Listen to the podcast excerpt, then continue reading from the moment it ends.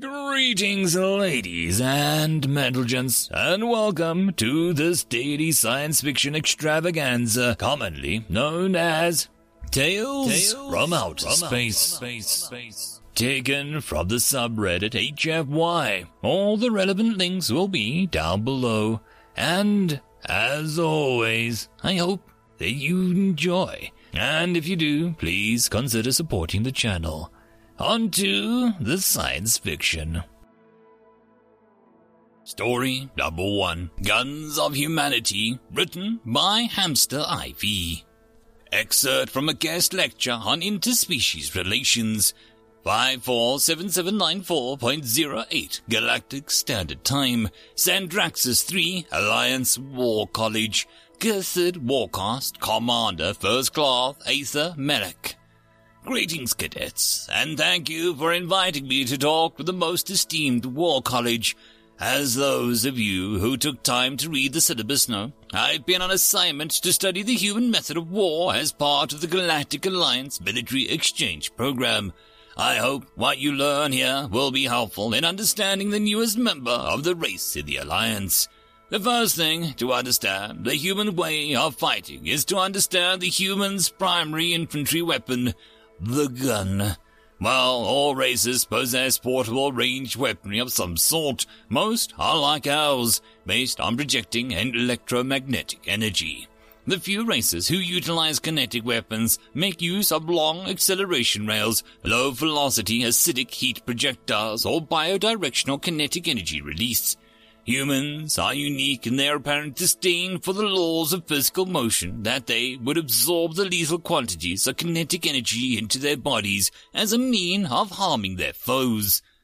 The gun is partially enclosed metal cylinder humans hold up close to their body. A small explosive charge is detonated inside the cylinder in order to accelerate the high density projectile. As a side effect, the gun is slammed back into the operator's body with a force sufficient to crack the exoskeleton of a mundane war drone. The guide I was assigned to called this recoil and took great pains to explain the proper way to compensate for it when firing on full auto. A term that I was later to find out involves suffering several dozen recoils over the time of span of seconds. It is a testament to the human's resilient nature that they would subject their bodies to such punishment for the purpose of waging war. In addition to the physical damage of absorbing the gun's recoil, these heinous devices emit a noise that of the lightning bolt striking the ground.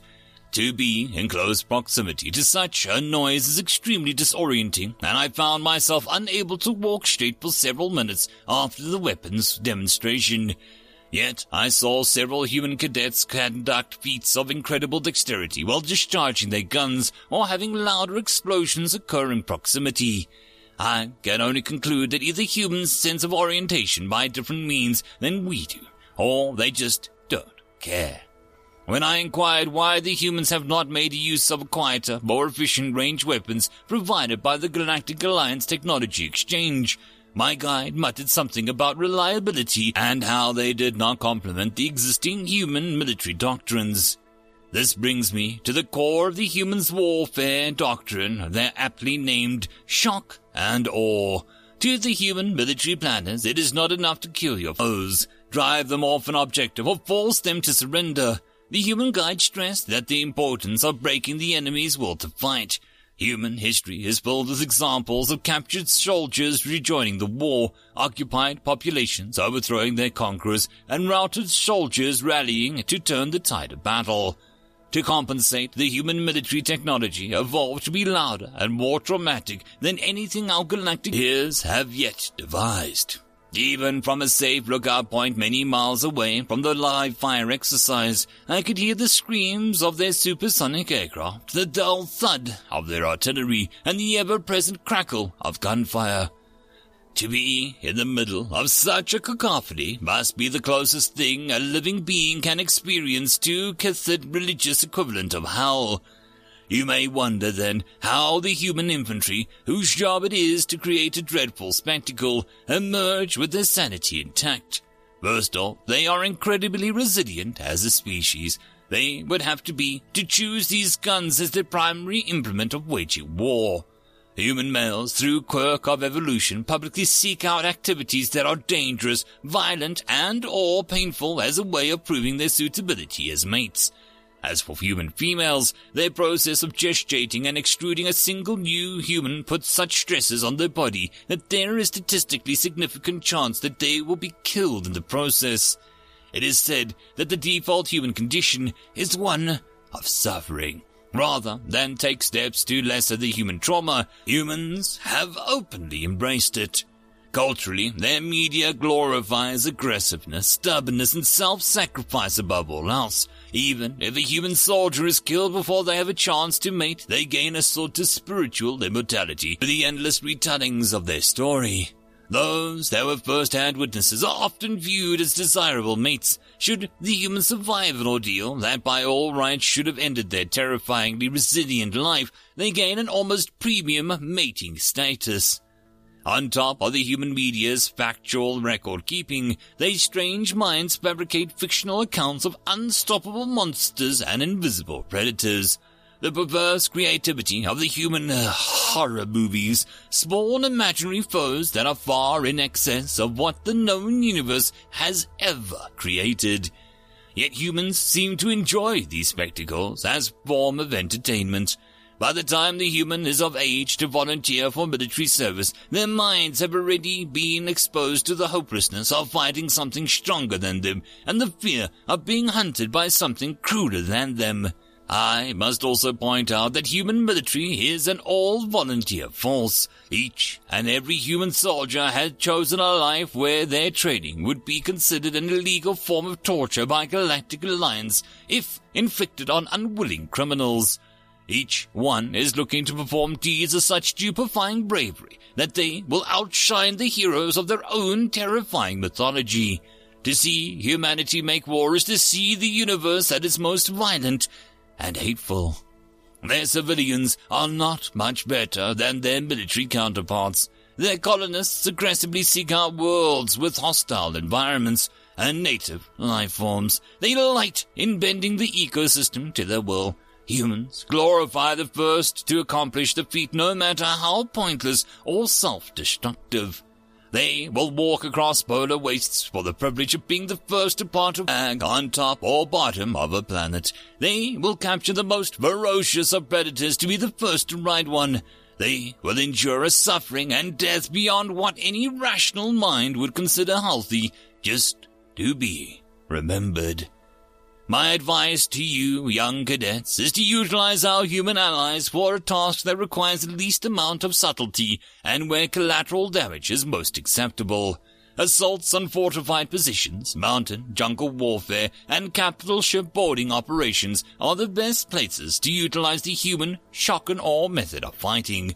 Do not employ humans in urban warfare unless the urban population is also human.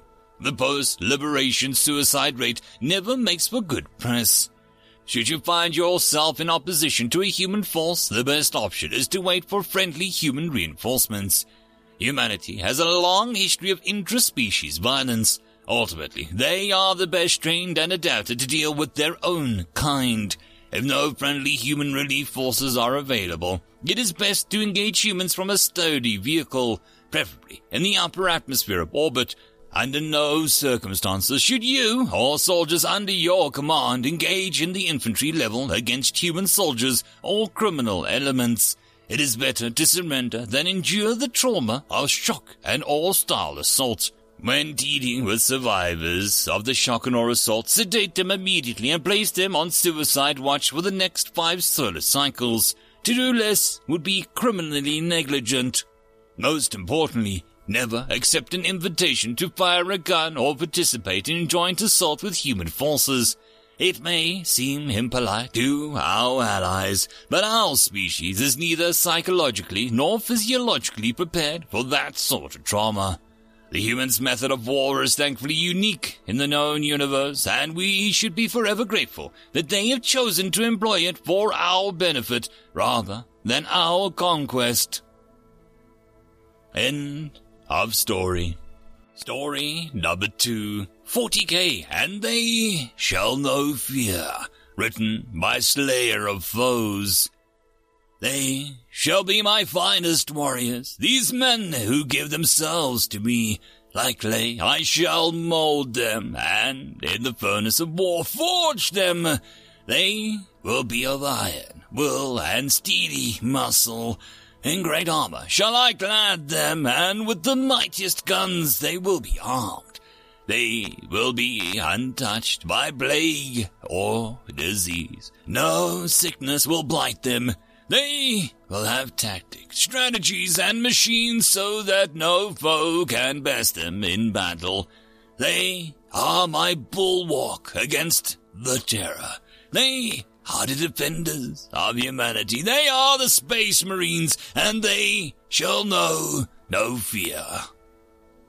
He knew fear, just as he knew every rivet and every weld and every internal part of his lasgun as he knew word for word the pamphlet full of inspiration that he no longer had. He knew it, just as he knew where each and every location on each and every planet was where its best, nothing more than paper to most weapons had saved his life. He knew his name, his rank, and his duty. He knew fear, whether it was the fear of his average life expectancy he had long since passed, a veteran not because of how many battles he'd seen, though he'd seen many, but rather because he'd survived longer than average. He was a veteran of a dozen battles on a dozen worlds where he had but one mission hold the line. He knew fear, just as he knew with certainty in his bones that his life was not worth living, but for the killing he could do in the Emperor's name, that his death was not a tragedy, but a statistic. But yet, a statistic that was so small that he could die one million times and still be considered a rounding error, and not even a noticeable one. He knew fear. The otherworldly menaces, the ancient techno horrors, the Xenos, and even fallen brothers who he had once served beside. They could each take his life and those that he had sworn to protect, those he could not protect themselves. He knew fear from his own side as well, from charges of heresy to friendly fire to one trigger happy commissioner trying to improve morale to a faulty equipment, taking him out just for standing nearby. He knew fear. He donned his vest. He knew fear. He grabbed his gun and slotted the battery in. He knew fear. He strapped his helmet on. He knew fear. He tucked his primer under his vest. He knew fear. He rushed to the front. He knew fear. He affixed his bayonet. He knew fear. He charged the enemy side by side with his squad, with his battalion, with his regiment, and all over the galaxy the guard changed, and they held the line. End of story. And that, my friends, concludes this dose of science fiction fun. I hope that you enjoyed. And if you did, please don't forget to support the author from the link down below. But if you want to support this channel, there are links as well down below for you to help with. But the easiest way would be to share this video. And if you are so inclined, subscribe as well.